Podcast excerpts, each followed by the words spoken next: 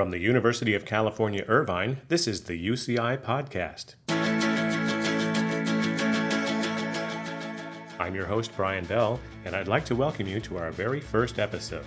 The goal of the podcast is to enlighten and entertain with news, information, and stories about students, faculty, and staff here at UCI. Episode will offer informal yet informative conversations with the people who make UCI the unique and exciting institution it is.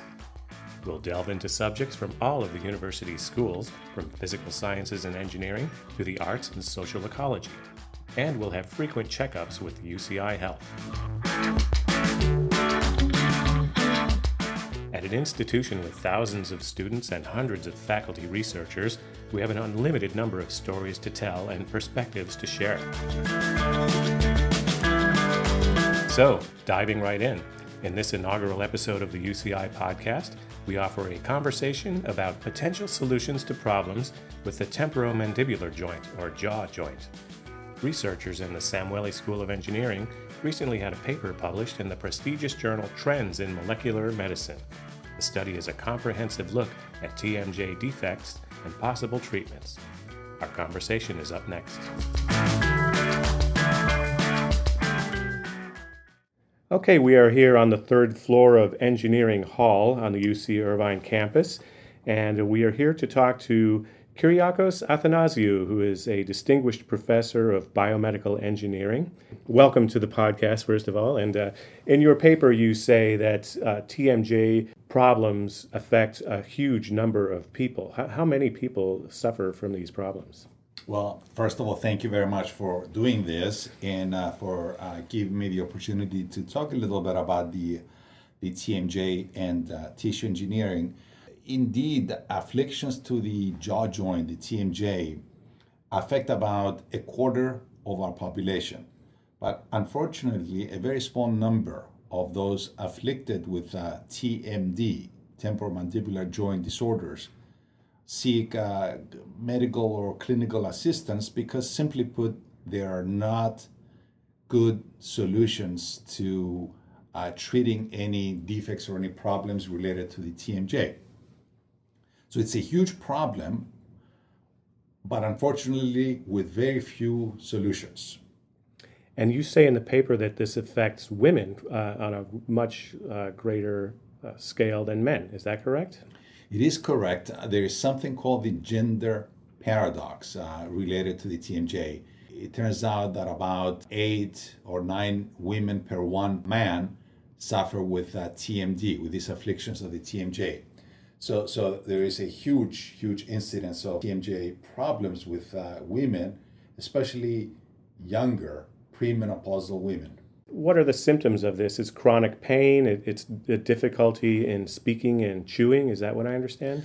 That's exactly correct. So, as one can imagine, the TMJ is such a central joint in terms of quality of life, it is central to our chewing, to our talking, so many activities, daily activities. When TMD develops, when there is uh, pain, when there is affliction to the TMJ, the quality of life significantly suffers. So it starts with a lot of pain, it starts with clicking, it starts with, with uh, an inability to open the mouth, and then it progresses to even more, more uh, significantly uh, worse uh, conditions where the person essentially cannot speak, cannot chew. And as one can imagine, TMD does uh, not only does it to the, to the afflict uh, the jaw itself, it afflicts the whole body, the whole quality of life. Now, you've got a new paper here in uh, Trends in Molecular Medicine, in which you sort of talk about possible solutions to this uh, problem. Um, can you give us a kind of an outline of some of the things you suggest? In this paper in uh, Trends in Molecular Medicine, we lay out the a potential pathway for achieving good solutions to TMJ disorder. In order to achieve, in order to establish uh, approaches to treat the TMJ, one needs to understand the deficiencies related to that joint. And, and in that paper, we go about describing those. For instance, TMJ afflictions are not treated by orthopedic surgeons like all of the other joints that we have in, in our musculoskeletal system. So if we have a knee problem or a hip problem, we go to orthopedic surgeons. Or orthopedic surgery and orthopedics in general has had a lot of a lot of success and a lot of support in terms of research over the last maybe 50 or 60 years. And an, uh, an enormous amount of funds and, and effort are allocated to treating orthopedic afflictions. In contrast, if we look at the TMJ, which is handled by um, by oral and maxillofacial surgeons and not by orthopedic surgeons, we see that there is a huge discrepancy in the amount of uh, funding that's available for research. There is a huge discrepancy in our understanding of fundamental characteristics between the TMJ and, knee. As a result, uh, treatment modalities that emanate from basic information that we develop on each joint lack in the TMJ in comparison to the knee. Also, a, a, huge difference between the two areas, the orthopedic area and the oral and maxillofacial area, lies in the fact that the regulatory bodies, the FDA, has never created guidance documents which basically guide products in the TMJ. They've done it multiple times and they do it all the time with regards to joints of the musculoskeletal system, the knee, the hip, the elbow, the ankle, but not the TMJ. They've never done that. Hmm. So, right now, the understanding is that if one brings a product, potential product, forward to treat TMJ afflictions, one might follow the documents, the guidance documents that are provided by the FDA with regards to the knee, for example. Okay. But it's a very different joint. How is it different? If you allow me, uh, let me describe to you a series of events that took place in the 80s related to the TMJ. At that time, uh, when all of these primarily women came forward with all of those issues that they had in their TMJ, a potential solution emerged. And the solution said, well, how about if we go and we put in the ailing bones, between the two bones that are articulated in the jaw, how about if we put a spacer like a disc, if you would, that would be made out of Teflon materials. It was the so called Proplast Teflon materials. The FDA at the time approved the use of Teflon as a spacer in the jaw joint. It turns out that that Teflon was an absolute catastrophe for all of those women. Because of the large mechanical forces that are generated in the jaw, the Teflon broke up into pieces and because of the proximity of the TMJ to the brain, it turns out that those pieces somehow found their way into the brain. And we all know from our Teflon frying pans, you're not supposed to eat those little flakes of Teflon that come up when that's, you're cooking, that, right? that's exactly correct. It's very analogous to the Teflon coated uh, frying pans, mm. you know, and you see how those little pieces come off uh, when you use your fork to uh, turn your omelet, for example. you should never do that. Right. Um, so, so something analogous uh, um, turns turns out. So it's a dangerous material. It's an absolutely dangerous material. Because of that, and the absolute disaster that ensued, uh, there has not been any other attempts to find any solutions to TMJ disk related uh, problems. This leads us to a huge point that we're trying to make in that paper. And the, the point is this when we're going to try to bring products to the market related to the TMJ, we got to be cognizant of the proximity of the TMJ to the brain. My knee is very far from my brain.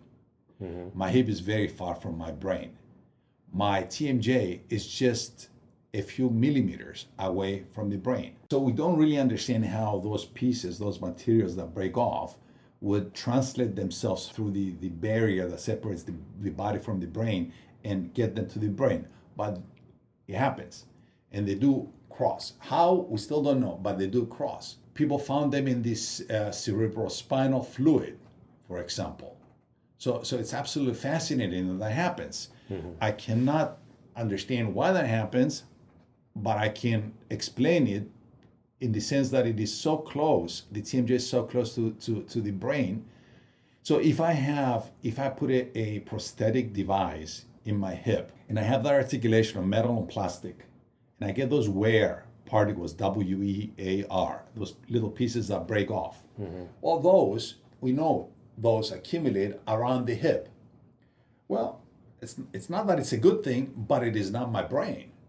if those things accumulate in my brain because they're very close to my brain, you know, if I put them in my TMJ, well, that obviously is a catastrophic result. Thus, the moral of the story here is that the FDA has to have guidance documents that are specific to the TMJ and that they are very different from the rest of the body because of the two things that I mentioned the lack of knowledge that we have, fundamental knowledge on the TMJ, and more importantly, its proximity to the brain.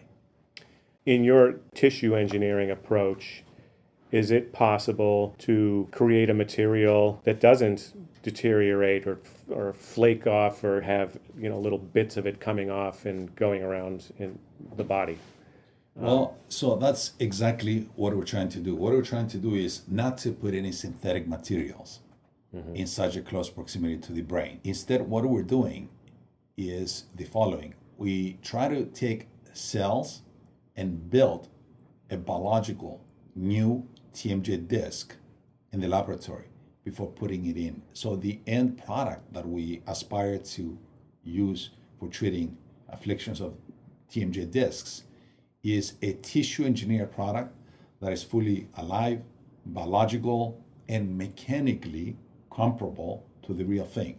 So even if it breaks down, it will be like any other biological body, hmm. any other, biological component, without having those pieces of foreign material entering the brain if it breaks down, will it grow back because it's kind of a biological uh, tissue, or or is that your hope? Uh, Absolutely, that is our hope. Our hope is, I mean, the reason why we have cells in in in those tissues is because we want those cells to uh, respond. Number one, to make the tissue itself, and number two, to repair the tissue if there's a little bit of a damage, if it's if there's a little bit of a of an abrasion of wear problem then then the cells are supposed to respond and you know repair the defect.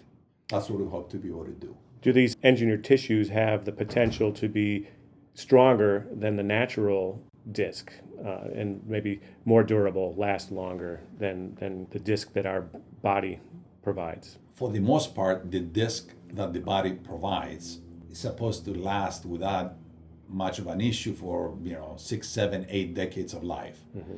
So, so if we can replace one that breaks down for whatever reason with another biological one of comparable properties, then we should gain another 60, 70, 80 years. So, so, so that should be That's sufficient. plenty of time. That's okay. exactly right. Now, in this uh, uh, trends in molecular medicine paper, you talk the issue of the, the term scaffolding comes up. Could you describe what you mean by that term scaffold here? Sure one of the i guess one of our main contributions to uh, biomedical knowledge has been the invention of a process that we call the self-assembling process. It is a process via which we can engineer we can fabricate we can make pieces of tissue without using scaffolds by merely using cells and various factors that we expose the cells to no scaffolds. What, what, what is a scaffold? Well, a scaffold, as the name implies, is a structure onto or into which I can attach my cells. Scaffolds are usually synthetic. They are various polymers, gels, hydrogels, etc. Thus, synthetic materials, foreign materials. So we believe our philosophy for the past uh, at least uh, 15 years has been that those scaffolds number one, interfere with the healing process of the cells. And number two, there's still foreign bodies that could potentially migrate and go to places where they're not supposed to go to. Thus, we shun the use of scaffolds. We avoid the use of scaffolds as much as we can. That's why we have the scaffold free approach that I described, the self assembly process. Okay. Having said all of that, though, I the verdict is not completely in. I'm not going to say that scaffolds don't, don't work. I cannot, you know, with stroke with a pen just say that no scaffolds are going to work. Mm-hmm. Just in our hands, we believe that a scaffold free approach is a better approach.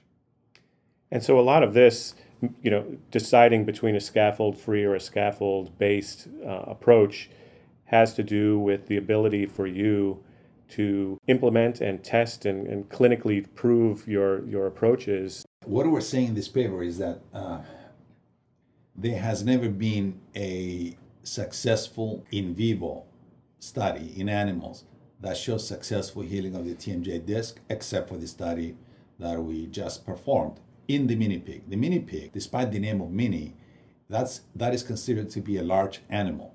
So it is a large animal model that is actually the best model for many human afflictions, including the TMJ. So we demonstrated for the first time that we could take tissue engineered discs, discs that we engineer from cells, grow them in the laboratory, and then put them in the ailing mini pig, the one that has the TMJ defect. And in eight weeks, we saw complete regeneration of the TMJ disc in comparison to the ones that were left untreated, which deteriorated completely developing full osteoarthritis in the joint. So we were able to show that by using our tissue engineering approach in a large animal model, we could achieve exceptional healing. A couple of points that I would like to make about our approach. Our approach, there are two adjectives that I would use. One is that it's an orthotopic approach. The other is a non-homologous use. And I will describe what I mean by that. You're going to have to just define those two uh, terms, please. Absolutely.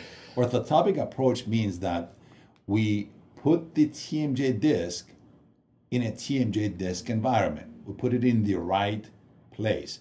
There are a lot of studies, there have been studies with the TMJ before where people try to engineer discs and then put them in the back of mice. That's not an orthotopic approach. It has to go into the TMJ joint. So ours was an orthotopic. That's just to see if it would be rejected by the by the animal or not. Correct. Yeah. Correct. So, so, so we put it in the directly in the orthotopic environment, which is a mar- much more severe environment. You have all these stresses of the joint in there, Mm-hmm. and not only did it survive, it did exceptionally well. So one is orthotopic. The second thing that's very unique, a second adjective that I would use is that we had a non-homologous approach. That means that we did not take TMJ cells to fix a TMJ. We took rib cartilage cells to fix the TMJ. So we took cartilage uh, uh, ce- cells from from rib cartilage, which is a non-articular cartilage, not a joint. Our ni- r- r- you know ribs mm-hmm. are not joints, right? Mm-hmm. So we took pieces of cartilage from there. We took cells out of there. We grew those cells, and then we engineered our tissues, and then we took those tissue engineered constructs and put them in another animal. So it's an allogeneic approach. So we took the rib cartilage from rib A, uh, from uh, pig A, grew those cells, and we put the tissue engineered construct in the TMJ of pig B. So in other words, we have a orthotopic, non-homologous, allogeneic use of tissue engineering. It is a mouthful, but you know it is as close to the real thing as as it gets. And so that would be the pathway in the future to treating these sort of things. That is correct. Um, so, so, so our study is very unique in the in the sense that, that it shows that that by using an allogenic source, the, the immune reaction is actually pretty benign. You know, the, the body did not react to our tissue engineering construct. That bodes extremely well, you know, for the future for developing these so-called allogenic approaches. One other point uh, uh, that I can uh, make is that um, because of that study, I was uh, contacted uh, recently by uh, uh, by the FDA, asking me if I could if we could help them figure out how to go about uh, developing processes for bringing TMJ you know products to, to eventually to the market, and we'll be delighted to do that. You know to to, to help uh, uh, create that uh, the pathway. And this study really exemplifies the whole philosophy that we have behind potential TMJ products. Well, uh, do you have anything else you'd like to add about this uh, this paper and uh, your general area of research in TMJ? Well, th- this paper is very exciting for me because, first of all, it, it went to, you know, it got accepted by a very prestigious uh, forum, a very prestigious journal, in which we describe, uh, I think, in very simple terms, as to what the approach ought to be to finally find a solution to uh, jaw joint problems. We describe what the differences are with other joints and, and why we have been thus far unable to find good solutions for the TMJ problem. And I think we establish a pathway which is pretty clear as to how one ought to go about figuring out solutions to this problem. So we're very excited about it. Well, I thank you for sharing this with us today. And uh, again, we've been speaking with Professor Kyriacos Athanasiou and Distinguished Professor of Biomedical Engineering here at UCI. And uh, thank you again for your time. Thank you. I appreciate it. You can read our press release about this research, which includes a link to the study, in the UCI newsroom, news.uci.edu. This concludes episode number one of the UCI podcast. I hope you enjoyed listening. In our next show, we'll talk with a UCI astronomer who took part in implementing a new telescope instrument to hunt for planets outside our solar system. And we'll share a conversation with an informatics professor who has written a book titled Video Games Have Always Been Queer. This has been the UCI Podcast, production of UCI Strategic Communications and Public Affairs. I'm your host, Brian Bell. Thank you for listening.